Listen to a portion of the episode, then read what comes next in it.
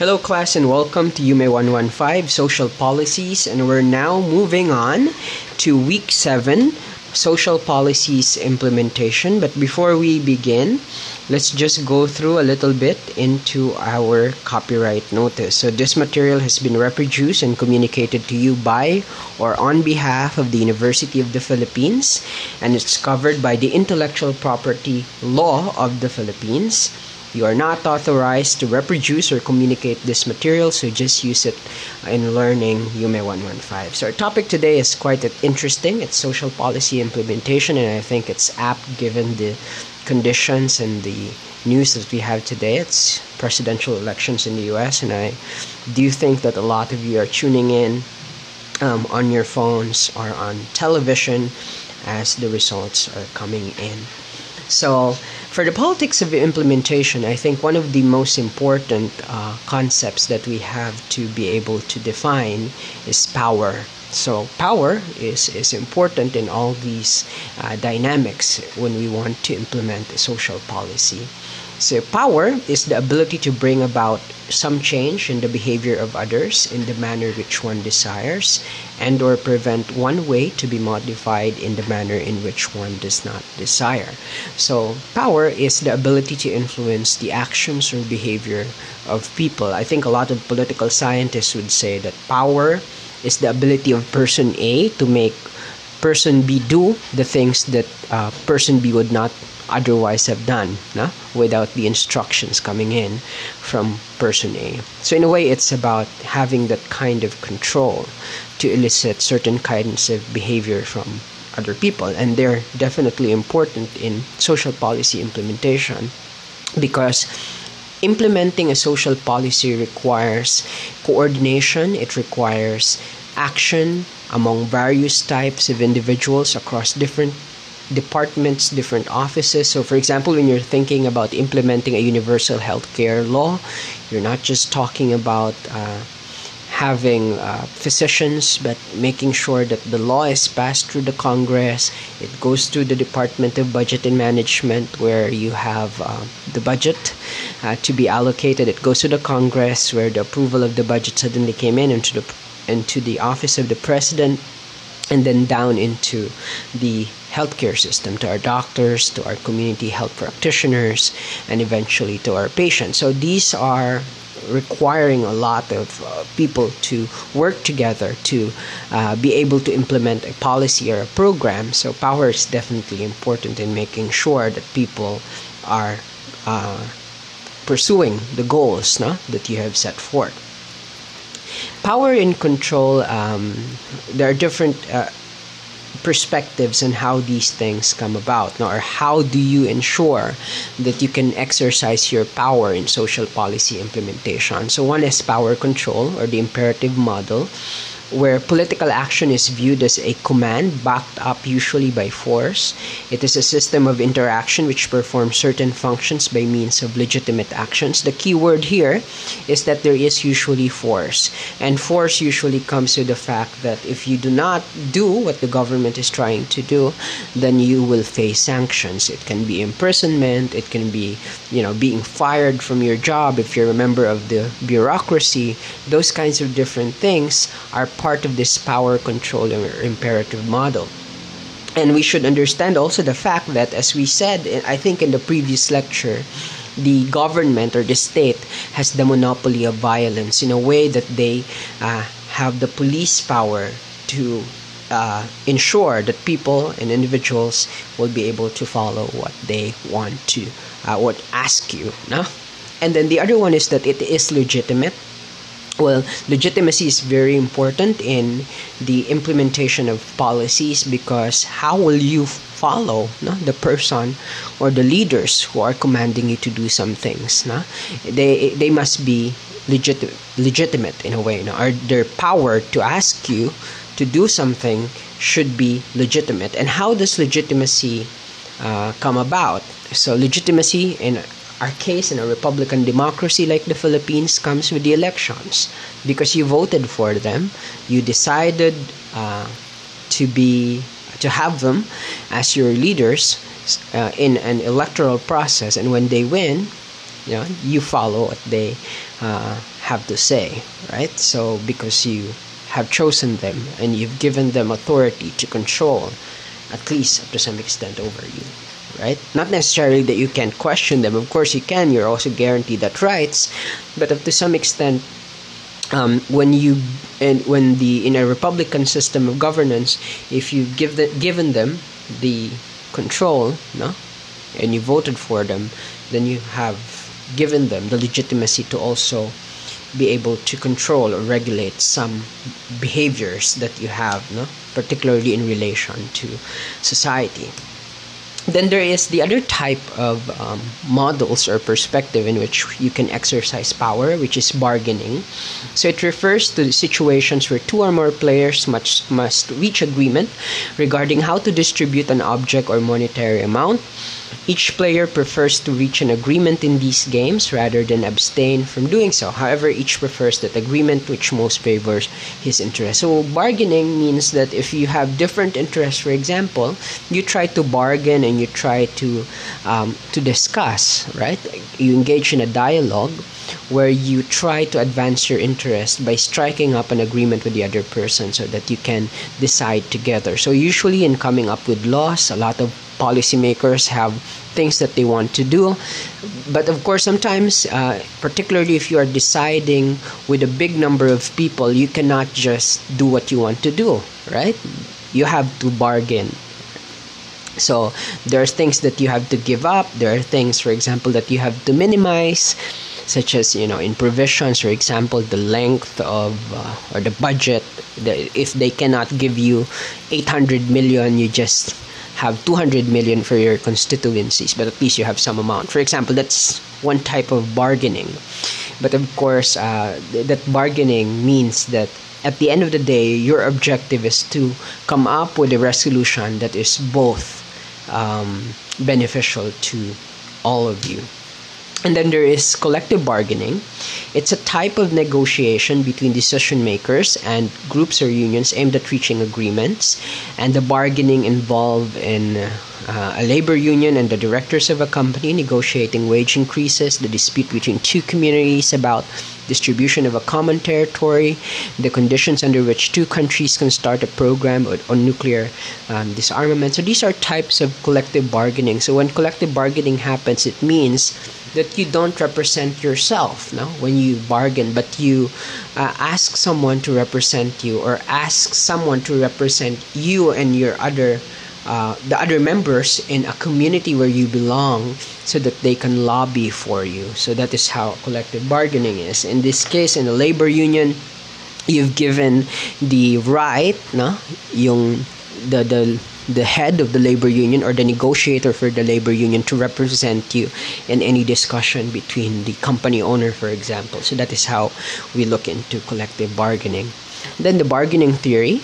It deals with the non-zero sum games. When you say non-zero sum game, I think you will encounter this a lot. Particularly, a lot of you might go into the policy circle or into career and development.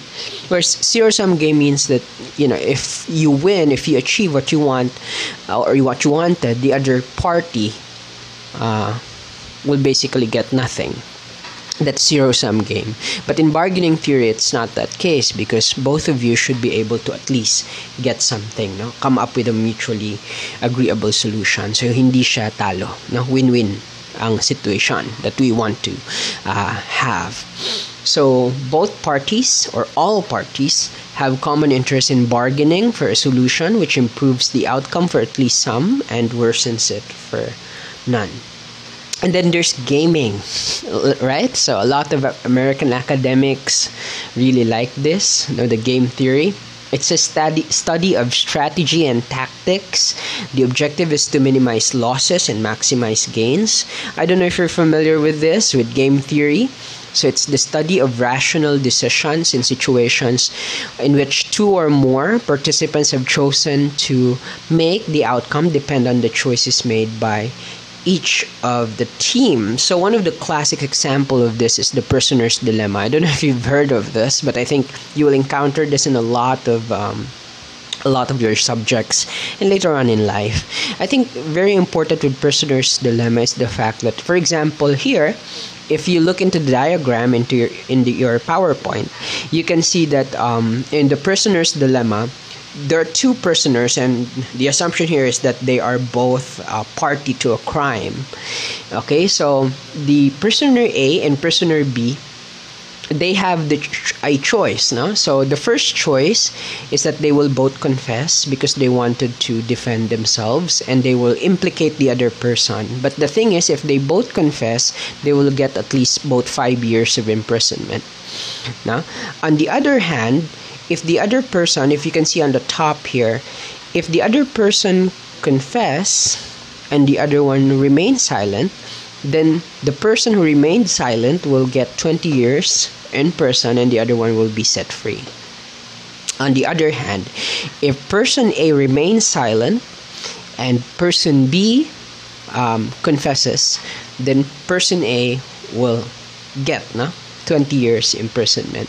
Uh, but if both of them, again, would confess, they will get um, imprisoned for um, if both of them, sorry, will remain silent, um, they will just get one year of imprisonment if the two of them uh, did not spill out the secrets of what they've done.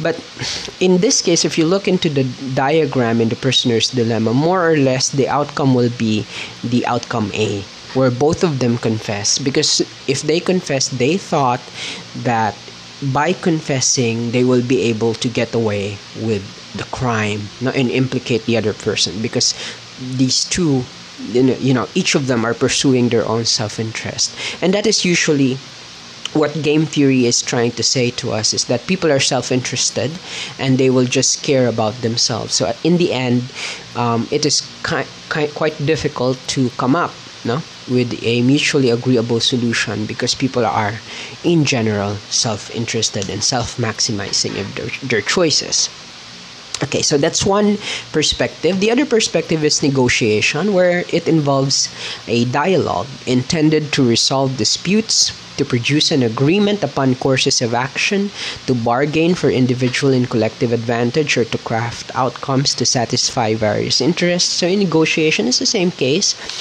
um, as we've seen in bargaining. But in negotiation, it can either be lose, lose, lose, win, or win more. Um, it, it doesn't necessarily lead to a mutually beneficial solution, but in negotiation is you try to argue harder, you try to engage in a dialogue, but you want to win right when you engage in a negotiation you want the best type uh, of outcome that will be for you no? So that's why it's unlike um, negotiate uh, unlike sorry uh, bar- bargaining and negotiation usually it can be a zero sum game. There will be some who will win and there will be some who will not win. But also there can be negotiations where both of you are winning. Okay the negotiation model is a frame- framework of strategies that guide trained crisis negotiation personnel towards a successful conflict resolution. Um, there are also political stumbling blocks where there are obstacles, hindrances, and difficulties standing in the way of progress and understanding. Um, but before we go there, before I go into the other um, the other uh, perspectives on power, in social policy implementation. I think these are very important because when you implement a social policy, may it be a health or an education uh, policy, you will deal with a lot of people, and a lot of these people have really varying interests, and you have to be able to at least have some kind of um, ability to discuss and talk and settle differences, and particularly those of you coming from human ecology, coming from development communication. These are two transdisciplinary courses. I think it's really important that we uh, are able to at least advance our interests, but at the same time, not uh, socially exclude or uh, not take advantage of the other party, right? So that's the kind of outcome that we would like to have. But this is the reality that I think you would appreciate more if you begin working in the Congress, begin working in the government, where a lot of things um, are a, a, lot of good ideas are not necessarily implemented, not because they're bad technically, but because uh, a lot of people failed in terms of strategies, no, of strategizing on how to deal with things, right? Okay, so we deal now with the pathologies or the not so good things. Okay, so pa- patronage is one of the things that we would like to get rid as much as we would, right? In, in social policy implementation, it's the act of supporting or favoring uh, some person or group or institutions in politics. It is defined as the practice by holders of political office by appointing their followers or fellow party members to position, even if they do not deserve it or they're not meritorious um, appointments it is used to describe the corrupt use of state resources to advance the interests of groups, families, ethnicities, or races in exchange for electoral support. So, patronage, uh, the difficulty that you have with here is that I think, in, especially in the Philippines, your relationship sometimes is more important than merit, right? so we hire we support people because we feel sympathy for them no? Without or because they are related to us. And uh, i think one of the most important concept that comes into play in our country is the concept of utang na loob diba? so when you have utang na loob if somebody has done good deeds to you in the past then you have to give it back if you don't you will be branded as walang utang na loob, walang hiya? And in Asian culture, such as ours, uh, losing face is like a big no-no, no?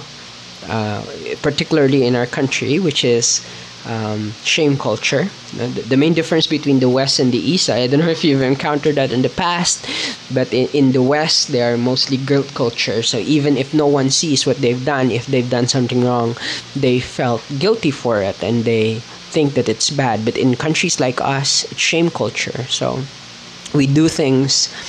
Um, we are compelled to do things or feel wrong about the things that we've done if there are someone who is watching so or someone knew about the things that we've di- we've done. So that's how we sort of um, feel guilty about the things that we did. But losing face is definitely no no right? So back to utang na loob. Um, in, in a way it encourages patronage because sometimes that utang na loob goes into our political system where people are hired out of the fact that some politicians or some family friends have done something good for them in the past, and uh, that has become the reason for them to get appointed into political positions when, in fact, political positions should be based on merit.